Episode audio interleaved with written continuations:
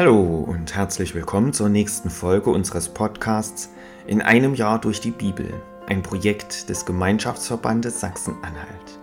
Schön, dass Sie auch heute wieder mit dabei sind. Heute ist Donnerstag, der 19. Oktober. Wer hat heute Geburtstag?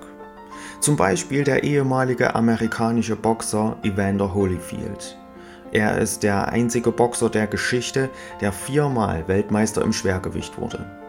Evander Holyfield wurde am 19. Oktober 1962 geboren. Er wird heute also 61 Jahre alt. Herzlichen Glückwunsch. Was ist in der Geschichte an diesem Tag passiert? 19. Oktober 202 v. Chr. In der Schlacht von Zama nahe Karthago besiegen die Römer unter Publius Cornelius Scipio Africanus die Karthager unter Hannibal. 19. Oktober 1681.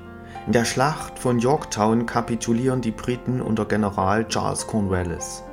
Damit ist der amerikanische Unabhängigkeitskrieg entschieden. 19. Oktober 1806. Johann Wolfgang von Goethe und Christiane Vulpius werden in der Weimarer Jakobskirche getraut. Und 19. Oktober 2004. 25.000 Menschen demonstrieren in Bochum gegen die geplante Schließung des Opel-Werkes.